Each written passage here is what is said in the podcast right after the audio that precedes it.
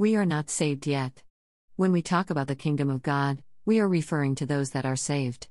Many people often argue against this idea, stating, if everyone was saved, then Jesus wouldn't have died for them.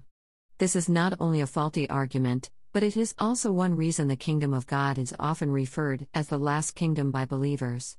When we speak of the last kingdom, we refer to it being the last kingdom in the eyes of God. The book of Acts, written by Paul, is an incredible testament to this.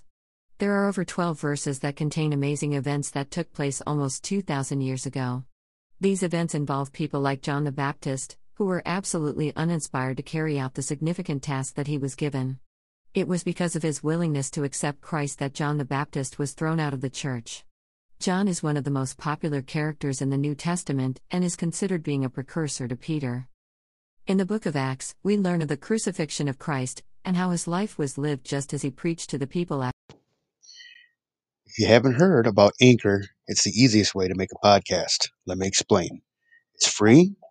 There are creation tools that allow you to record and edit your podcast right from your phone or computer. Anchor will distribute your podcast for you so that it can be heard on Spotify, Apple Podcast, and many more. You can make money from your podcast with no minimum listenership. That's the important thing, making money. It's everything you need to make a podcast in one place. So hurry up, download the free Anchor app, or go to anchor dot f m to get started. After his death, many people today relate this book to the life of Jesus because of the life that he had before coming into the world. We all want to know that there is a way that we can go back to paradise even after we die.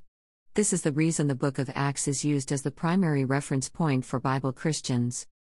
Throughout the Old and New Testament, it reminds us that the kingdom of God is here to always guide us and help us through our life. We are promised that His kingdom is far greater than our thoughts or words could ever express. That His kingdom is the perfect kingdom, even when we walk through life with hidden complexities. This kingdom is the perfect society. The material kingdom of this earth is no reflection of the kingdom of God, however, the material kingdom maintains the law of God's justice. In addition to the kingdom of God is the Holy Spirit. We are blessed that we have the gift of the Holy Spirit. Through the gift of the Holy Spirit, we can see the truth of God's kingdom. It is His will that His children live in the righteous place, and His kingdom is far above the kingdom of this world. When we are born again into the kingdom of God, we walk in the footsteps of our Lord Jesus Christ. There are many who claim that we are already saved but have not tasted the peace of the presence yet. They say that the kingdom of this world has come and all people are living in it. Jesus said that whoever would not do the things which he has commanded must be thrown out. Therefore, the kingdom of God is certainly here, yet we have not tasted the presence.